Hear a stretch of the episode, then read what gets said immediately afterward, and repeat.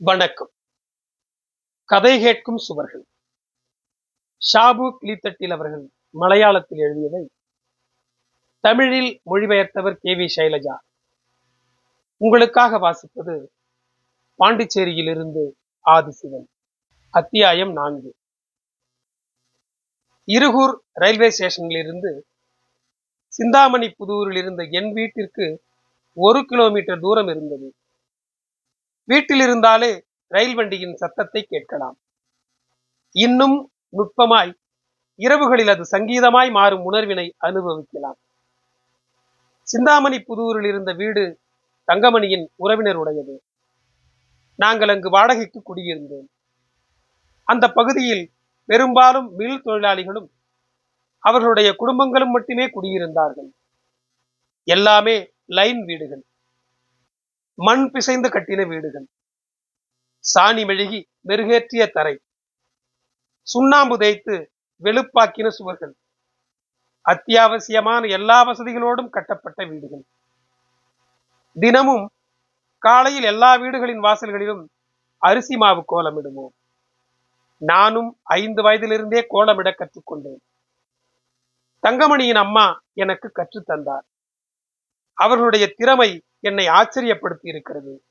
அவர்களின் விரல்கள் வழி வரும் ஜாலங்கள் எத்தனையோ அற்புதங்களை நிகழ்த்தியதை பார்த்து நான் ஆச்சரியப்பட்டிருக்கிறேன். அப்படி ஒரு திறமை எனக்கு கைவரவில்லையானாலும் தினமும் காலையில் எழுந்து வாசல் பெருக்கி அரிசி மாவு கோலமிட்டிருந்தேன். அப்பாதான் என்னை மிகவும் ஊக்கப்படுத்துவார். இரவு நேர வேலை முடிந்து விடியற்காலையில் வீட்டிற்கு வருவார். நான் கோலமிடுவதை பார்க்க எனக்கு பின்னால் ஒளிந்திருப்பார். சில நேரங்களில் எனக்கு உதவியாய் அரிசி மாவெடுத்து தருவார். சில நேரங்களில் உற்சாகத்தை மறைத்து வைக்காமல் உள்ளே இருக்கும் அம்மாவிற்கு கேட்கும்படி சத்தமாக சொல்வார். உமா போட்ட கோலம் பாத்தியா? எப்படி இருக்கு பாரு. இத சின்ன பொண்ணு போட்டதுன்னு யாராவது சொல்லுவாங்களா? அம்மாவின் பதிலுக்காக காதை தீட்டியபடி நான் காத்திருப்பேன். ஒருபோதும் அம்மாவின் வாயிலிருந்து நல்ல வார்த்தை வந்ததில்லை. வாசலில் கோலமிடுவது அம்மாவிற்கு பிடிக்காத காரியமல்ல.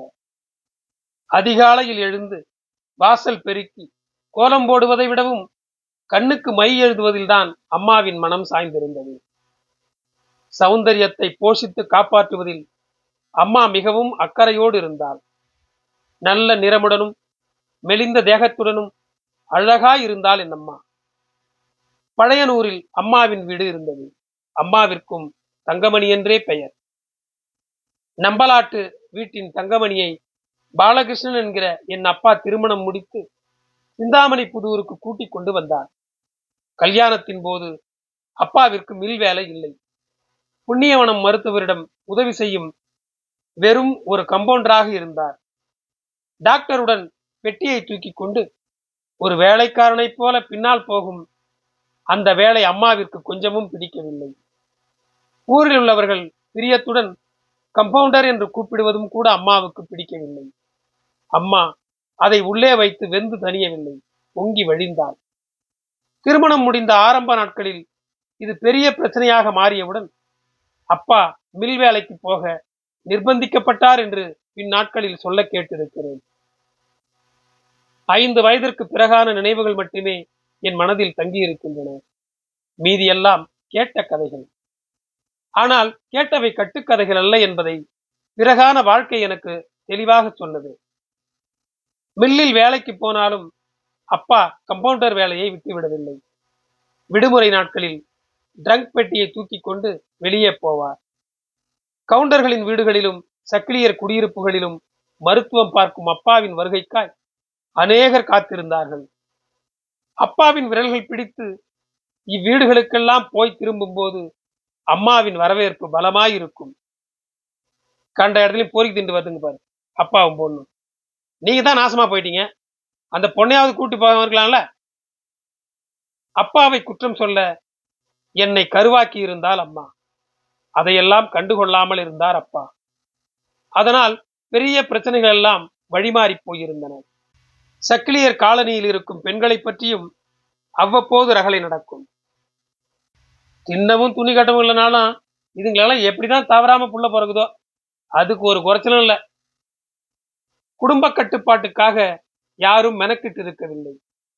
சக்கிலியர் காலனியில் இருக்கும் நிலைமையை நேரில் கண்ட அப்பா அதற்காகவும் அங்கே வேலை பார்த்தார். அப்பாவின் இஎஸ்ஐ கார்டை பயன்படுத்தி பல நேரங்களில் அந்த பெண்களை மருத்துவமனையில் சேர்த்து பிரசவமும் குடும்ப கட்டுப்பாடும் செய்து வைத்தார். மருத்துவமனையின் ஆவணங்களில் அந்த சக்கிலிக்குடி பெண்கள் பலரும் பாலகிருஷ்ணனின் மனைவிகளாய் இருந்தார்கள். அவெல்லாம் யாரு? அதை கேடு கட்ட சுத்தமில்லாத ஜென்மங்களை எல்லாம் பொண்டாட்டின்னு சொல்லி ஆஸ்பத்திரியில் சேர்க்க உங்களுக்கு வெக்கமா இல்லை?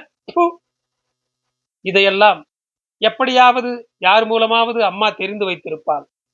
பிறகென்ன? துள்ளி குதித்து பத்திரகாளியாய் மாறிவிடுவாள். சில நேரங்களில் அப்பாவும் கட்டுப்பாட்டை மீறி வெடித்து சிதறுவார். அலங்காரங்கள் எல்லை மீறும் போது அப்பா அம்மாவை கிடுக்கு பிடி போடுவார். வெறும் ஒரு மில் தொழிலாளியின் மனைவி மில் ஓனரின் மனைவி போல நடந்து கொள்ள ஆசைப்படக்கூடாது என்று அப்பா அதை கண்டிப்பார். அப்பா கேட்பதில் அர்த்தமில்லாமல் இல்லை. பலவிதமான டிசைன்களில் அம்மா புடவை வைத்திருப்பாள். கேசவர்த்தினி தைலத்தை முடுக்கி தேய்ப்பான் மூக்கை துளைத்து உள்ளே புகும் வாசனை. முகத்தில் வீகோ டர்மரிக் கிரீம் தடவி பவுடரும் பூசி லிப்ஸ்டிக்கும் போட்டுக்கொண்டுதான் அம்மா வெளியே போவாள். துணிக்கடைக்கும் சந்தைக்கும் போக எதற்காக இந்த வேஷம் கட்ட வேண்டும் என்று அப்பா கேட்பார். அதை கேட்கும் போதெல்லாம் அம்மா அதே பழைய பல்லவியையே பாடுவாள். நல்லா வெளியே போக கத்துக்கணும். அது இல்லாம கண்ட தோட்டி குழந்தைகளோட மூக்கு சிந்தியும் கவுண்டர் வீட்டு கிழங்களின் பழுத்து சீழ்வடியும் புண்களை தோண்டியும் வாழ்க்கை முடிஞ்சிடக்கூடாது. அத்துடன் அப்பா நிசப்தனாகி விடுவார். அப்பாவின் வாயை அடைக்க இதைவிட கூர்மையான கத்தி இல்லை என்று அம்மாவுக்கு தெரியும். கவுண்டர்களின் வீட்டிற்கு போய்விட்டு திரும்பி வரும்போது வீட்டிற்குள் வருவதற்கு முன் பின்பற்ற வேண்டிய சில நிபந்தனைகள் இருந்தன. கைகளையும் கால்களையும் முகத்தையும் சோப்பு தேய்த்து நன்றாக கழுவாமல் உள்ளே வரக்கூடாது. இந்த வீடுகளிலிருந்து கிடைக்கும் எந்த பொருளையும் வீட்டிற்குள் கொண்டு வரக்கூடாது. அரிசியும் கேழ்வரகும் பலகாரங்களும் எதுவாக இருந்தாலும் அனுமதி இல்லை. இந்த கட்டளைகளையெல்லாம் அப்பா நல்ல பிள்ளையைப் போல கேட்டுக்கொண்டார். அதற்கு அவர் மேற்கொண்டிருந்த சகிப்புத்தன்மை உலக நன்மைக்காக வேண்டியிருந்தது. இரண்டு கையையும் சேர்த்து அடித்தால்தான் சத்தம் ஏற்படும் என்பதே அப்பாவின் தத்துவம். ஆனால் அதொன்றும் எல்லா நேரங்களிலும் பொரிந்து போகவில்லை. அம்மாவும் அப்பாவும் கருத்து வேறுபாட்டுடன் தான் எப்போதும் வாழ்ந்தார்கள். அந்த பொருத்தமின்மை எங்கள் நான்கு சுவர்களுக்குள் மட்டும்தான் ஒதுங்கி உள்ளடங்கிவிடவில்லை நானும் தங்கமணியும் தோழிகளோடு தெருவில் விளையாடிக் கொண்டிருக்கும் பொழுது தங்கமணியின் அம்மா எங்கள் வீட்டு சண்டையின் துருப்பு கிடைக்க வேண்டி என்னிடம் மெல்ல பேச்சை தொடங்குவார். விளையாட்டில் ஆர்வமுடன் நான் இருப்பதால் ஒருபோதும் அவருக்கு என்னிடமிருந்து ஏதும் கிடைத்ததில்லை. சிந்தாமணி புதூரில் உற்சவ காலங்களில் நடக்கும் அண்ணன்மார் கதை சொல்லும் நிகழ்வு தொடங்கவிருந்தது. வருடத்திற்கு ஒரு முறை இப்படி கதை சொல்லும் கூட்டம் எங்கள் ஊருக்கு வரும். பல வேஷங்கள் கட்டி கதை சொல்லும் இவர்கள் நான்கைந்து கதைகளை சொல்வார்கள். சாயந்திரங்களில் தான் நிகழ்ச்சி. வீட்டு வேலைகள் எல்லாம் முடித்து வீட்டில் உள்ள பெண்களும் ஆண்களும் குழந்தைகளுமாக கதை நடக்கும் இடத்தில் கூடுவார்கள். நான்கு பேர் வேஷம் கட்டுவார்கள். பெண் வேஷம் கட்ட ஒரு ஆள் மற்றொரு ஆள் குட்டுக்காரன். மீதி ரெண்டு பேர் பாட்டு பாடி கதை சொல்வார்கள். இவர்களுக்கு சாப்பாடும் தங்கும் வசதியும் கதை சொல்லப் போகும் இடங்களில் இருப்பவர்கள் ஏற்பாடு செய்தார்கள். எங்கள் ஊருக்கு வந்தபோது நாங்கள் ஒவ்வொரு வீடுகளில் இருந்தும் ஒவ்வொரு நாளும் சாப்பாடு அனுப்பியிருந்தோம். எங்கள் முறை வந்தபோது அம்மாவின் சமையலே மாறிப்போனது. சாதாரணமாக வீட்டில் செய்வதை விட கூடுதலாக விதவிதமான பட்சணங்கள் அவர்களுக்கு தயாராயிருந்தன. கதை சொல்லும் கூட்டத்தினருக்கும் அம்மாவிற்கும் நல்ல நெருக்கம் ஏற்பட்டது. நல்ல ருசியுடன் உணவு தரும் வீடு என்பதை தாண்டி அந்த குழுவினருக்கு ஏதும் இருப்பதாய் தோன்றவில்லை. அவர்களுக்கு பாலும் முட்டையும் கொடுத்து இன்னும் நெருங்கினார்.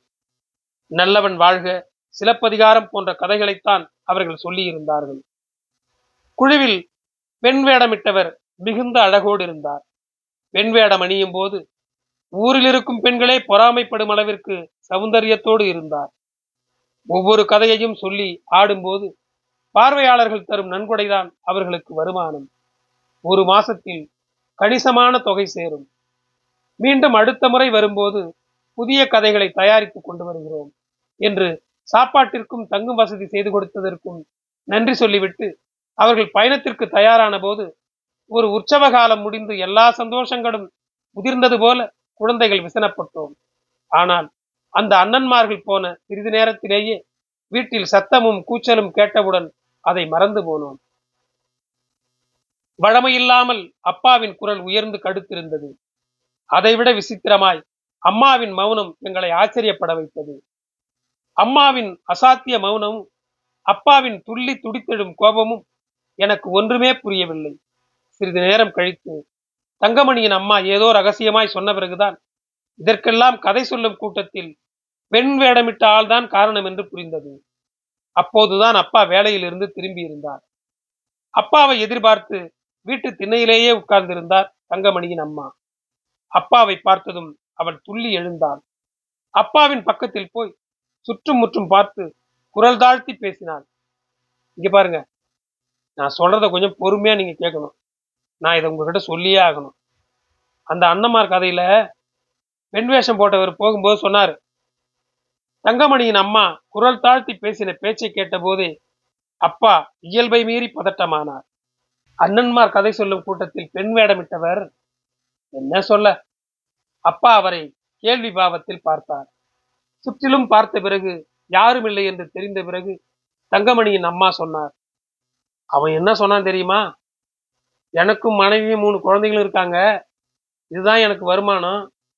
இங்கேயும் இந்த மாதிரி பிரச்சனைனா எனக்கும் என் குடும்பத்துக்கும் கஷ்டம் தானே ஒன்றும் புரியாத மாதிரி அப்பா நின்றார்.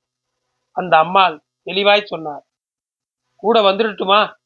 என்று அந்த பெண் வேடமிட்ட ஆளிடம் அம்மா கேட்டாளாம். அதை கேட்டு பயந்த அந்த ஆள் தங்கமணியின் அம்மாவிடம் கெஞ்சி இருக்கிறான் அடித்து துன்புறுத்த வேண்டாம் என்றும் சொல்லி இருக்கிறான் தோளிலிருந்து சரிந்து கீழே விழும் பையின் பிடியை சரிபடுத்திக் கொண்டு ஏதும் பேசாமல் அப்பா வீட்டிற்குள் வந்தார். தங்கமணியின் அம்மா மறுபடியும் கூப்பிட்டு உறக்கச் சொன்னார். பாலா இது உங்களுக்கு தெரியணும். நீங்க தெரிஞ்சுக்கணும். அதுக்காக தான் உங்ககிட்ட சொல்றேன். அப்புறம் இதெல்லாம் எனக்கு தெரியாதுன்னு சொல்லக்கூடாது. சாந்தமான கடல் போல வீட்டிற்குள் ஏறி வந்த அப்பாவின் பாவ மாறுதல்கள் சட்டென்றாக இருந்தது. அவமானமும் கோபமும் துக்கமும் ஒன்றாய் சேர்ந்து வெடித்து சிதறின. பாலும் முட்டையும் கூடிய விருந்தெல்லாம் ஏற்பாடு செய்தது இதற்காகவா? எல்லாம் புரிந்திருந்தாலும் ஏதும் தனக்கானதல்ல என்பது போல அம்மா நின்று கொண்டிருந்தான். அப்பா மட்டும் ஏதேதோ புலம்பிக் கொண்டிருந்தார். உள்ளில் புகைந்து வந்த கோபத்தை எல்லாம் பேசி தீர்த்தார். ஒரு வார்த்தை கூட சிந்தாமல் அம்மா எங்களை ஆச்சரியப்படுத்தினார். பொருத்தமில்லாத அந்த தாம்பத்திய வாழ்க்கை புயலாலும் அலையாலும் சூழப்பட்டிருந்தது. இதற்கிடையிலும் எனக்கு ஒரு குட்டி தம்பி பிறந்தான். அவனுடைய ஜனனத்திற்கு பிறகு அம்மாவின் ஆங்காரம் கூடியது.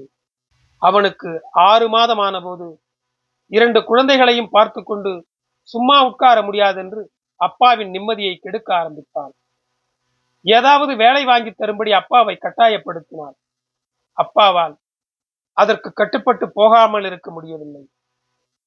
ஸ்ரேம் காட்டேஜ் இண்டஸ்ட்ரீஸ் என்ற ஆங்கிலோ இந்தியன் கம்பெனியில் அம்மாவிற்கு டைபிஸ்டாக வேலை கிடைத்தது. ஸ்கூல் விட்டு வந்ததும் தம்பி குட்டனை பார்த்து கொள்ள வேண்டிய பாரம் என் மேல் இறக்கப்பட்டது.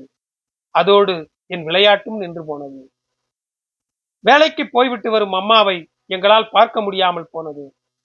காலையில் வேலைக்கு போனால் திரும்பி வரும்போது மாலை வெகு நேரம் ஆகிவிடும் பிள்ளைகள் இருக்கிறார்கள் என்றோ அவர்கள் என்ன செய்கிறார்கள் என்றோ கவலையே இல்லை. சனிக்கிழமை மதியம் வரை வேலை.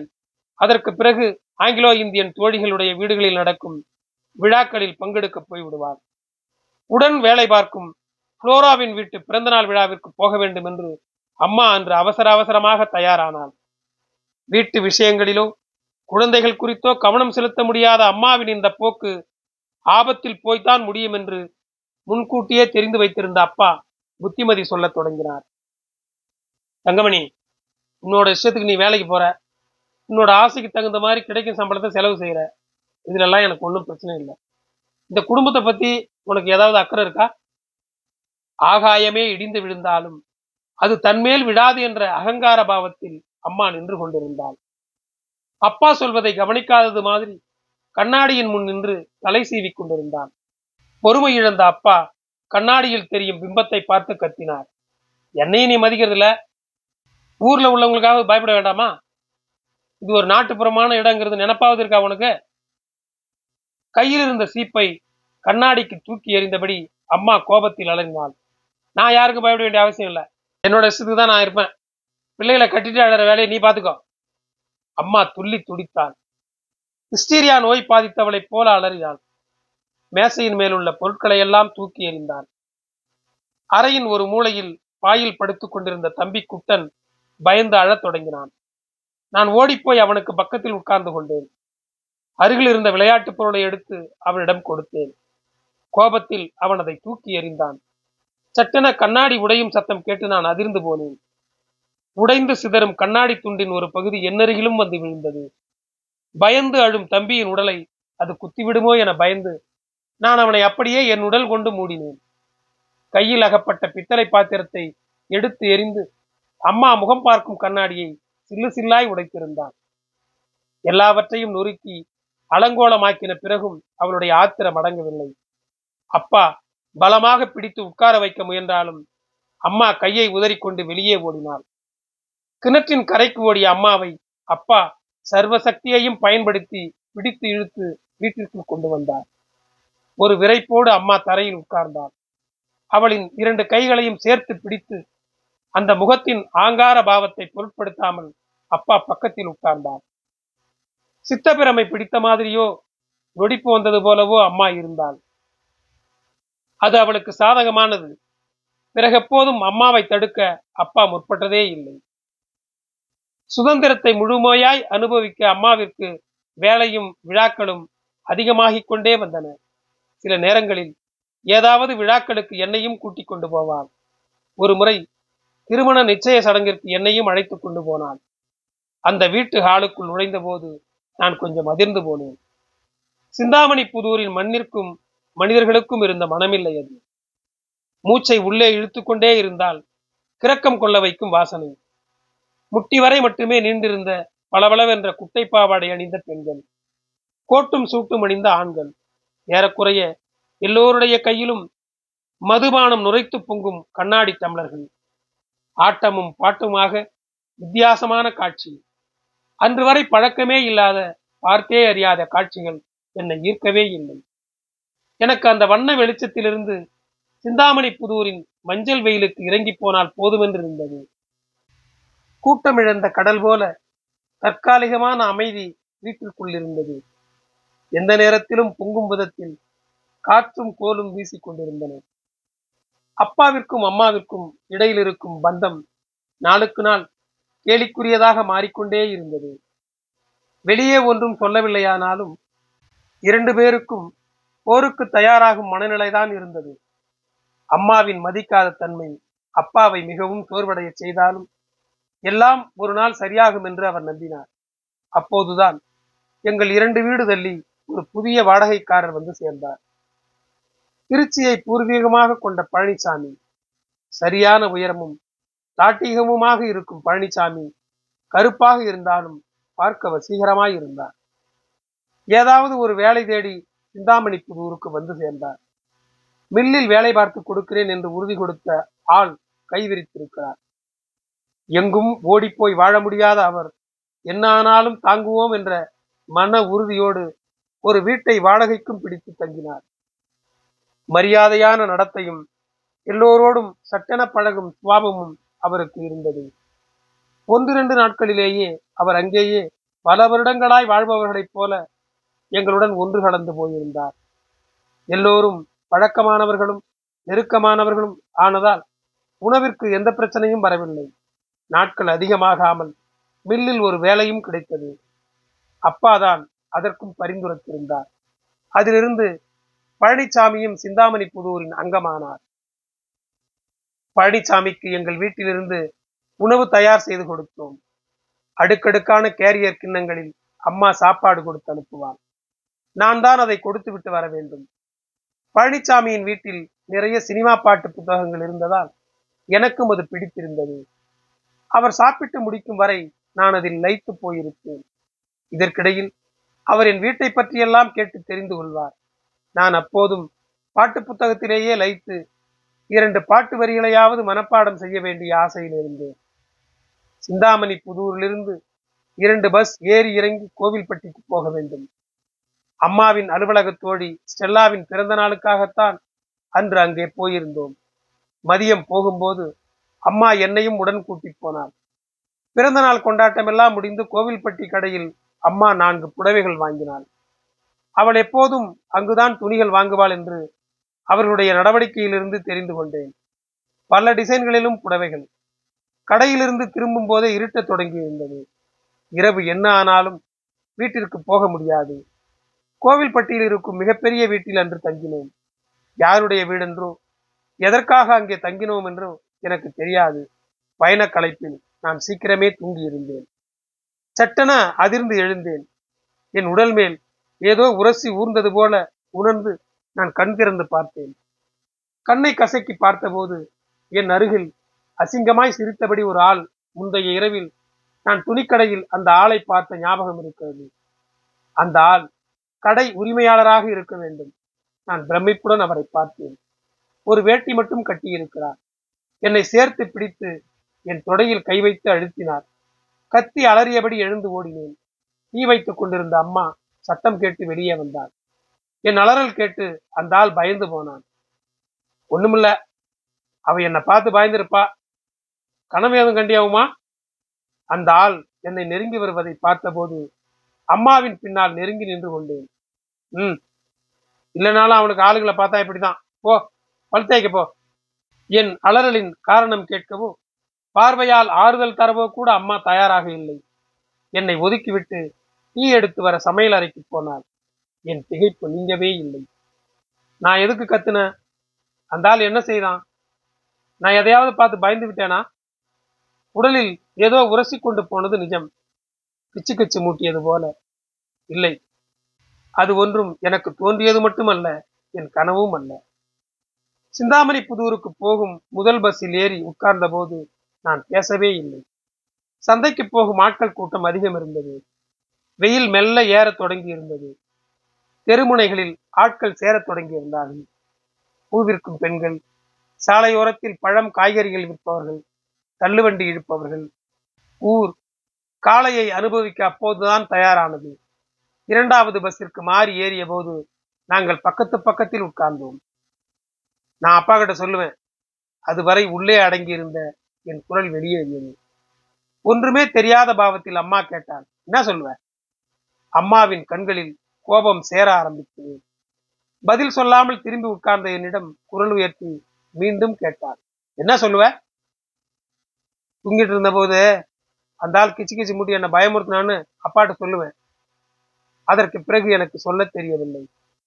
நிஜத்தில் அவன் எப்படி நடந்து கொண்டான் என்று எனக்கு தெரியவில்லை. அதெல்லாம் பெரிய விஷயமில்லை என்பது போல அம்மா என்னை சமாதானப்படுத்தினார் யாரும் உன்னை ஒன்றும் செய்யல. உனக்கு அப்படி தோணி இருக்கும் அந்த ஆள் நல்ல ஆளு. அதனாலதான் நாம அங்க தங்கினோம்.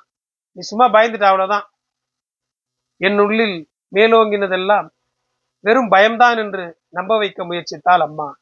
என் மனம் மட்டும் அடங்கவே இல்லை. எல்லாவற்றையும் துடைத்தெறிய தேவையான ஒரு கடல் அப்பாவின் உள்ளே அடங்கி இருக்கிறது என்பதை இந்த விஷயத்தை அப்பாவிடம் சொன்னபோது உணர்ந்தேன். அம்மா சொன்னது போல் எனக்கு ஏற்பட்டது வெறும் பயமல்ல என்பது அப்பா வெடித்து சிதறியிலிருந்து தெரிந்தது. அவர் கோபத்தில் துள்ளினார் பொறுமை இழந்த அப்பா மாறி மாறி அம்மாவை கன்னத்தில் அறைந்தார். உன்னை அடக்க என்னால முடியாம போச்சு போ. அதனால நீ நினைச்ச மாதிரிலாம் நடந்துக்கிற. அதுக்காக ஒண்ணும் தெரியாத பச்சை பிள்ளையும் கூட்டிட்டு சுத்தி அவளையும் கெடுக்கிறதுன்னு முடிவு பண்ணிட்டியா? வழக்கமில்லாத கோபப்பிழம்பினால் ஜொலித்து நிற்கும் அப்பாவின் உருவம் என்னையும் பயமுறுத்திற்று நான் கதவின் பின்னால் ஒளிந்து கொண்டேன். அடித்த அடியின் வழி தாங்காமல் அம்மா அப்பாவை பிடித்து தள்ளிக்கொண்டு வெளியே போனாள். சத்தம் கேட்டு தங்கமணியின் அம்மா வெளியே வந்தாள். முன்பு நடந்ததன் தனி ஆவர்த்தனமாகவே இன்றும் நடந்தது. ஹிஸ்டீரியா போலவோ நொடிப்பு வந்தது போலவோ அம்மா தரையில் படுத்து உரண்டாள் தங்கமணியின் அம்மா என் அம்மாவை தாங்கி பிடித்து உள்ளே கூட்டிப் போனாள். ரொம்ப நேர அமர்க்களத்திற்கு பிறகு அம்மா சமாதானமானாள். அப்பா தலையில் கை வைத்து தரையில் குத்துக்காலிட்டு உட்கார்ந்தார். மூன்று வயதேயான தம்பி குட்டன் கையை பிடித்தபடி என்னோடு ஒட்டி நின்றான். அப்பா மிகவும் உடைந்து போயிருந்தார். மிகுந்த மனவேதனையில் உழல்கிறார் என்று அவரின் உடல் மொழியிலிருந்து என்னால் உணர முடிந்தது. நான் மிகுந்த குற்ற உணர்ச்சிக்கு ஆளானேன். நான் தானே இந்த சண்டைக்கு காரணகர்த்தா? நான் எதையும் சொல்லவில்லையானால் அப்பாவும் அம்மாவும் சண்டை போட்டு இருக்க மாட்டார்கள். இப்படி ஒரு பிரச்சனை வந்திருக்காது. ஆனால் என் எண்ண ஓட்டங்களை கடைத்தபடி வீட்டில் திரண்ட கருமேகங்கள் சட்டென மறைந்து போயின. மறுநாள் ஒன்றுமே நடக்காதது போல அம்மா வேலைக்கு போனாள்.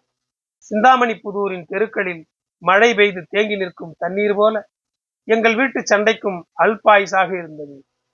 செம்மண்ணில் ஒரு கோடு போல கூட கலங்கி நிற்காமல் தண்ணீர் ஆவியானது போல இந்த சம்பவமும் சண்டையும் எல்லோராலும் மறக்கப்பட்டது. மீண்டும் சாந்தம். காற்றும் பேரலையும் அடங்கிய கடல் போன்ற அமைதி. ஆனால் வரப்போகும் புயலுக்கான இடைவேளை அது என்று எனக்கு அப்போது புரியவில்லை. தீபாவளிக்கு முன்தினம் என் வாழ்நாளில் நான் எப்போதும் சந்திக்கக்கூடாத சம்பவம் நடந்தது. தமிழ்நாட்டை பொறுத்தவரை தீபாவளி மிகவும் முக்கியமான பண்டிகை. சிந்தாமணி புதூரில் இருப்பவர்களுக்கும் அதில் மாற்றமில்லை. பட்டாசு வெடிக்கவும் தீபங்கள் ஏற்றவும் புதிய ஆடைகள் உடுத்திக் கொள்ளவும் உற்சாகமாக காத்திருந்தோம். தீபாவளிக்கு அப்பாவுக்கு மில்லில் போனஸ் தருவார்கள். அது கிடைத்தவுடன் எங்களுக்கு துணி எடுத்து தைக்க கொடுப்பதே முதல் வேலை. இந்த வருடமும் அதில் எந்த மாற்றமும் இல்லை. தீபாவளியை ஒட்டி வீட்டை சுத்தப்படுத்தி மெருகேற்றுவதே எனக்கும் தங்கமணிக்கும் வேலை. எங்கள் வீடு மட்டுமல்லாமல் பக்கத்து வீடுகளுக்கும் நாங்கள் தேவைப்பட்டோம்.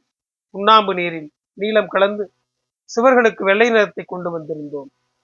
வீட்டில் பெண்களுக்கு அடுப்படியில் அதிக வேலை இருக்கும். இதில் பலகாரம் செய்வது பிரதானம். முக்கால்வாசி வீடுகளில் முறுக்கும் தேன்குழலும் எல்லடையும் செய்வார்கள். அன்று எங்கள் வீட்டு சமையலறையில் கூட அரிசியும் உளுந்தும் ஊற வைத்திருந்தார்கள். அம்மா ஏதாவது பலகாரம் செய்வாள் என்று காத்திருந்தேன். அன்று அவள் வேலைக்கு போகவில்லை. விடுமுறையா? இல்லை. அம்மா போகவில்லையா என்றும் தெரியவில்லை. அப்பாவிற்கு பகல் வேலை காலையில் போய் மாலையில் வந்து விடுவார். மதியமான போதும் எங்கள் வீட்டு சமையல் அறையில் மட்டும் எந்த பலகாரமும் செய்ய ஆரம்பிக்கவில்லை. காலையில் அப்பா வேலைக்கு போனதிலிருந்து அம்மா பரபரப்பாக இருந்தார். துணிகளை இரண்டு பைகளில் எடுத்து வைக்கும் அம்மாவிடம் ஒன்றும் புரியாமல் கேட்டேன்.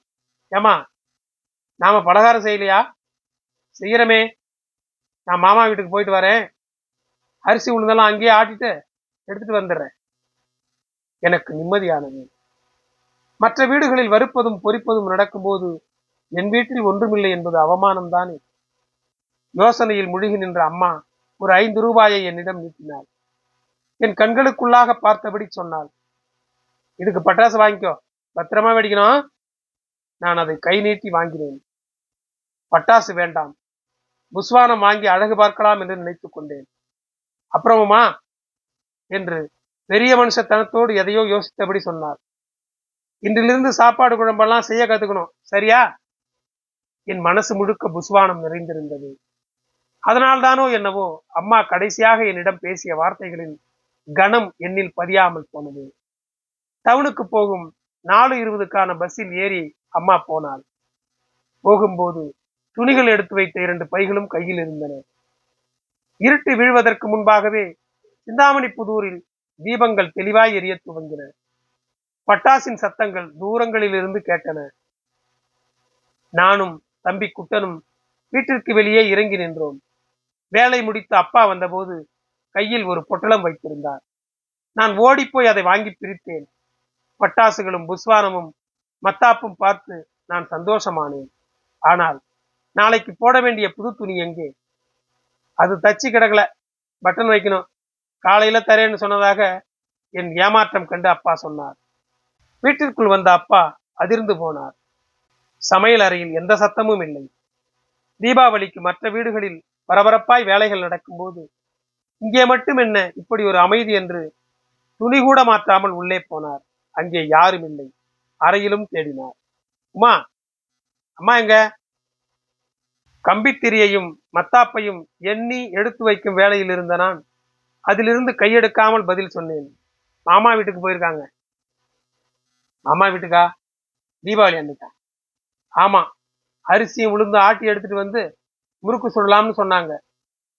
என் கவனம் அப்போதும் பட்டாரிசியிலேயே இருந்தது. அப்பா பதட்டமானார். அப்பாவிற்கு என்னவோ அசாதாரணமாக தோன்றியது. மீண்டும் ஒரு முறை சமையல் அறைக்கு போய் பார்த்தார். தண்ணீரில் ஊற வைத்த அரிசியும் உளுந்தும் அங்கேயே இருந்தன. அப்பா மேலும் பதட்டமானார். அறையில் அலமாரியை திறந்து பார்த்தார். அம்மாவின் துணிகள் ஏதும் அங்கு இருக்கவில்லை மேசை மேல் இருந்த அம்மா எப்போதும் பாட்டு கேட்கும் சின்ன ரேடியோவும் காணவில்லை. அறையிலிருந்து வெளியேறிய அப்பாவிற்கு வியர்த்து கொட்டியது. குரலடுங்க என்னிடம் கேட்டார். உமா அம்மா எப்ப போனாங்க? அப்பாவின் குரல் உடைவதை கேட்டவுடன் எனக்கும் எப்படியோ ஆனது. அம்மா நாலு இருபது பஸ்ஸுக்கு போனாங்க. பட்டாசிலிருந்து எழுந்து அப்பாவின் முகத்தை பார்த்து சொன்னேன். அந்த நொடியிலேயே அவர் பலகீனமானார். எனக்கும் பதட்டமானது. என்னப்பா என்னாச்சே? ஒன்றும் பேசாமல் அப்பா இறங்கி நடந்தார் அப்பாவோடு வேலை பார்க்கும் ரங்கா அண்ணனை கூப்பிட்டார். ரெண்டு பேரும் சைக்கிளில் எங்கேயோ பாய்ந்து ஓடினார்கள். நான் செய்வதறியாமல் நின்றேன். காதுகளில் பட்டாசு வெடித்து சிதறியது. கண்ணில் புஸ்வானமும் மத்தாப்பும் பூத்து அடங்கியது. கொஞ்ச நேரத்திற்கு பிறகு தங்கமணியும் அவளுடைய அம்மாவும் வந்து என்னையும் தம்பி குட்டனையும் கூட்டிக் கொண்டு போய் சாப்பிட உணவும் பலகாரங்களும் தந்தார்கள். நாங்கள் ஒன்றாய் மத்தாப்பு கொளுத்து சந்தோஷப்பட்டோம். அந்த குதூகலத்திற்கு இடையில் அப்பாவின் பதட்டமான முகத்தை நான் மறந்திருந்தேன். மாமா வீட்டிற்கு போய்விட்டு திரும்பி வருகிறேன் என்ற அம்மாவையும் மறந்திருந்தேன். நானும் தங்கமணியும் தம்பி குட்டனும் விளையாடி மகிழ்ந்தோம். இரவு நேரமாக ஆக எங்கள் வீட்டில் ஆட்கள் சேர ஆரம்பித்திருந்தார்கள். ஏறக்குறைய சிந்தாமணி புதூரில் இருக்கும் ஆட்கள் அனைவரும் அங்கிருந்தார்கள் ஒன்றும் புரியாத நான் தங்கமணியின் அம்மாவிடம் என்னவென்று கேட்டேன். முதலில் தயங்கினாலும் நான் வற்புறுத்தியதால் அம்மாவை காணவில்லை என்ற செய்தியை சொன்னார்கள். மாமாவின் வீட்டிற்கு என்று போன அம்மா அங்கே போகவில்லையாம். அப்பாவும் ரங்க அண்ணனும் போய் தேடிவிட்டு வந்திருக்கிறார்கள் என்றும் வேறு சிலரும் தேடி பல இடங்களுக்கும் போயிருக்கிறார்கள் என்றும் சொன்னார்கள். மரண வீடு போல் ஆனது எங்கள் வீடு. வாசலில் ஆட்கள் கூடி நின்றார்கள். கிசுகிசுப்பான பேச்சு சிந்தாமணி புதூரின் தீபங்கள் அணைந்தன. பட்டாசு சத்தமும் காணாமல் போனது. அம்மாவை தேடி போனவர்கள் எல்லாம் திரும்பி வந்தார்கள். அவமானமேற்று கால் முட்டிகளுக்கிடையில் தலை வைத்து அப்பா வாசல் சுவரில் சாய்ந்திருந்தார். நடுச்சாமத்தின் மௌனத்தையும் மண் சுவரின் ஈரத்தையும் இரவின் ஏகாந்தத்தையும் ஒன்றுமில்லாமலாக்கி தங்க அண்ணன் சத்தமாய் சொன்னார். அந்த பழனிசாமியும் இங்கில்ல பழனிசாமியை காணவில்லையாம். ஆட்கள் மௌனமாகி பிறகு முணுமுணுத்தார்கள். ஆகாயத்தில் ஓர் எரிநட்சத்திரம் கடந்து போனது. அந்த பிரகாச வெளிச்சத்தில் ஆட்கள் பரஸ்பரம் பார்த்து கொண்டார்கள். குனிந்த தலையுடன் உட்கார்ந்திருந்த அப்பாவிடம் போய் கேட்க வேண்டும் போலவே இருந்தது. புது துணி பட்டன் தைத்து நாளைக்கு கிடைக்குமாப்பா? இரவின் இதழ்கள் பூத்து விரிய துவங்கின. நன்றி தொடரும். என் குரல் உங்களை பின்தொடர ஃபாலோ பட்டனை அழுத்துங்கள். உங்களுக்கு மீண்டும் நன்றி.